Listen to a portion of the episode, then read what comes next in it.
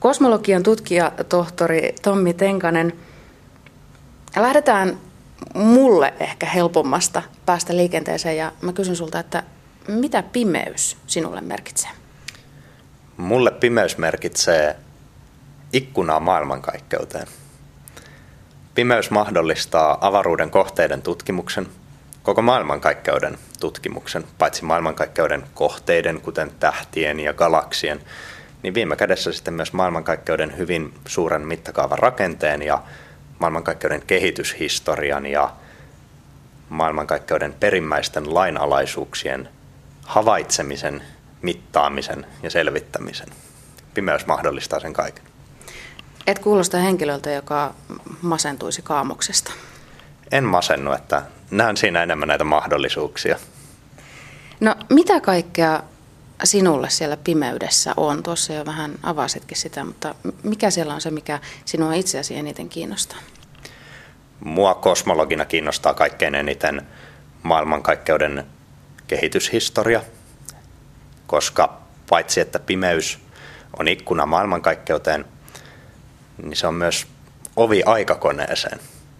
Siksi, että valo kulkee äärellisellä nopeudella. Kun katsotaan aurinkoon, niin me ei nähdä sitä sellaisena kuin se on juuri nyt, vaan sellaisena kuin se oli kahdeksan minuuttia sitten. Ja se tarkoittaa sitä, että kun katsotaan hyvin kaukaisia tähtitaivaan kohteita, kuten tähtiä ja galakseja ja vieläkin kaukaisempia galakseja ja näin poispäin, niin nähdään samalla menneisyyteen. Ja kun katsotaan tarpeeksi pitkälle, nähdään itse asiassa viime kädessä myös alkuräjähdyksen jälkihehku, niin sanottu kosminen mikroaaltotaustasäteily, joka ei ole sellaisilla valon, valon aallonpituuksilla, joita voisi silmin havaita, mutta joka yhtä kaikki on siellä, joka voidaan meidän mittalaitteilla mitata. Uskotko että ajassa voi matkustaa? Tällä tavalla ajassa voi kyllä matkustaa. Et me pystytään näkemään tällainen äh, ikkuna, paitsi meillä on tarjolla pimeydessä tällainen ikkuna, paitsi maailmankaikkeuden eri kohteisiin, niin myös maailmankaikkeuden eri ajanhetkiin. Wow, kuulostaa maagiselta suorastaan. No mistä kaikesta pimeys koostuu sinulle? Pimeys on mulle vain valon poissaoloa. Ja oikeastaan silloinkin, kun näkyvää valoa ei ole, niin koko maailmankaikkeuden siitä huolimatta täyttää muilla valon aallonpituuksilla oleva sähkömagneettinen säteily. Et valo, tai itse asiassa pimeys, pimeys on vain valon poissaoloa, ja mitä valo on? Valo on sähkömagneettista säteilyä. Silloinkin, kun näkyvää valoa ei ole, on radioaaltoja, on infrapunavaloa, UV-valoa, gammasäteitä. Maailmankaikkeus on täynnä niitä. Tutkija tohtori Tommi Tenkanen, miten sä alun perin kiinnostuit niin kuin tämän maallisen maailman yllä, yllä tai yläpuolella olevasta äärettömyydestä? Kyllä mua on aina kiinnostanut maailmankaikkeuden eri kohteet, avaruus, avaruuden kohteet, kaikkein perimmäisemmät kysymykset. Kun olin 13, niin luin Esko Valtaajan ensimmäisen kirjan kotona maailmankaikkeudessa ja kyllä nämä siinä hyvin esillä olleet kysymykset, mistä tulemme, keitä olemme, minne menemme, osu 13-vuotiaan mieleen kyllä niin kuin, ne alkoi resonoida siellä kyllä sillä taajuudella, että se viimeistään keikautti mielen sellaisille urille, jotka, joita pitkin on sitten hitaasti vieritty ensin yliopistoon ja sitten tutkijan uralle viime kädessä. Sä työskentelet tällä hetkellä tutkijana Lontoossa. Mitä sä työstät parhaillaan? tutkin pimeää ainetta sekä sitten alkuräjähdyksen aikana syntyneitä mustia aukkoja. Nyt kuulostaa suoraan jostain Skifi-elokuvasta poimitulta materiaalilta. Pystytkö sä, tai varmasti pystyt, niin mä pyydän, että kerro, mitä pimeä aine on näin niin kuin, no, for dummies, tällä, tällä tavalla, että miten selität pimeän aineen tavalliselle ihmiselle? Ihan ensimmäiseksi täytyy sanoa lyhyt vastaus siitä, että mitä se on. Kukaan ei tiedä. Me ei tosiaankaan tiedetä, mitä pimeä aine on, mutta tänä päivänä me ollaan hyvin varmoja siitä, että sitä kuitenkin on olemassa. Miksi näin? Se johtuu siitä, että kun katsotaan tähtitaivaan kohteita, esimerkiksi kaukaisia galakseja ja sitä, kuinka tähdet kiertää näiden galaksien keskustoja, niin niiden liikkeestä pystytään päättelemään, että siellä täytyy olla siellä galaksissa jotain tämmöistä puuttuvaa massaa. Että siellä, mitä nähdään, nähdään tähtiä ja nähdään tähtien välistä kaasua, niin niiden massa ei pysty selittämään, se ei riitä selittämään sitä tähtien liikettä ja täytyy päätellä, että siellä täytyy olla olemassa jotain tämmöistä pimeää ainetta, joka on kyllä painavaa, mutta jota ei pysty valon avulla näkemään.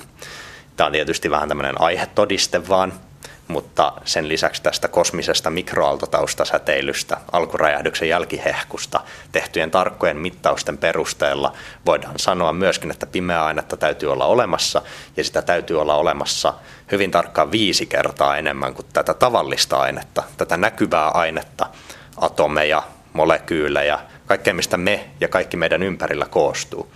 Mutta pimeää ainetta maailmankaikkeudessa on tämän lisäksi ja on hyvin todennäköistä, että sitä koko ajan menee maapallon läpi, meidän kehon läpi ja niin edelleen.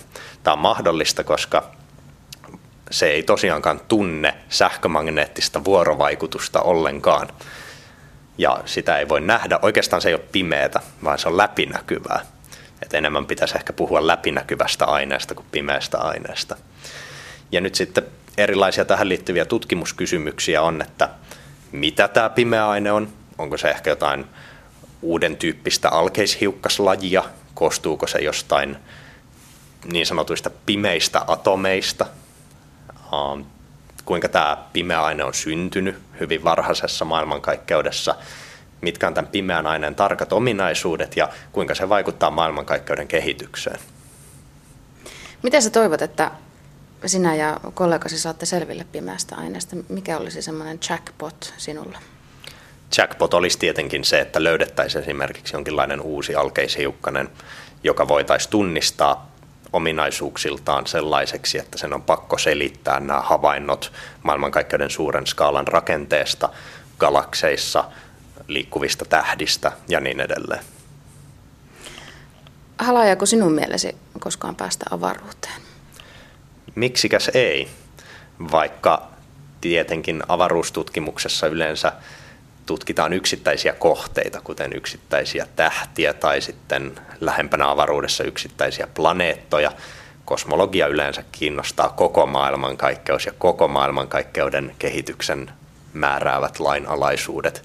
Niitä voi tutkia pitkälti maapalloltakin käsin. No uskotko sinä tutkijana, että maailmankaikkeudessa on muuta elämää? Se on hyvin todennäköistä. Olisi hyvin hämmästyttävää, jos me oltaisiin täällä koko maailmankaikkeudessa ainoita eläviä olentoja. Tietenkin toistaiseksi kysymys on spekulatiivinen, että ei pystytä sanomaan juuta eikä jaata. Ei voida olla varmoja, että onko elämää jossain toisaalla, mutta sitä voi olla hyvin lähelläkin. Et jo pelkästään meidän aurinkokunnassa on monia sellaisia kohteita, joissa planeettojen tai kuiden, eri planeettojen kuiden päällä sijaitsevat meret voisi olla hyviä alustoja elämän kehitykselle. Ja se ei välttämättä ole niin kehittynyttä elämää, että täällä e, näissä kohteissa eläisi mitään, että siinä olisi muodostunut minkäänlaisten eliöiden yhteiskuntia tai kulttuuria, mutta alkeellista elämää kyllä varmasti voi hyvin olla. No mitä tämmöisen kaltaisen tavallisen talliaisen tulisi tietää ymmärtääkseen universumia? Mm, hätkähdyttävä kysymys, että mikä voisi olla tällainen yksi, äh, yksi ainoa asia siihen, että mikä olisi avain universumin ymmärrykselle. Kiinnostuneisuus kerta kaikkiaan on se, että oikeastaan tarvii tietää hirveän vähän. Ainoa mitä tarvii osata päästäkseen näiden asioiden ymmärryksen äärelle on semmoinen loppumaton kiinnostuneisuus näitä asioita kohtaan. Ja se tieto tulee sieltä kyllä sitten hiljalleen, sen louhii esiin sen kiinnostuneisuutensa pohjalta.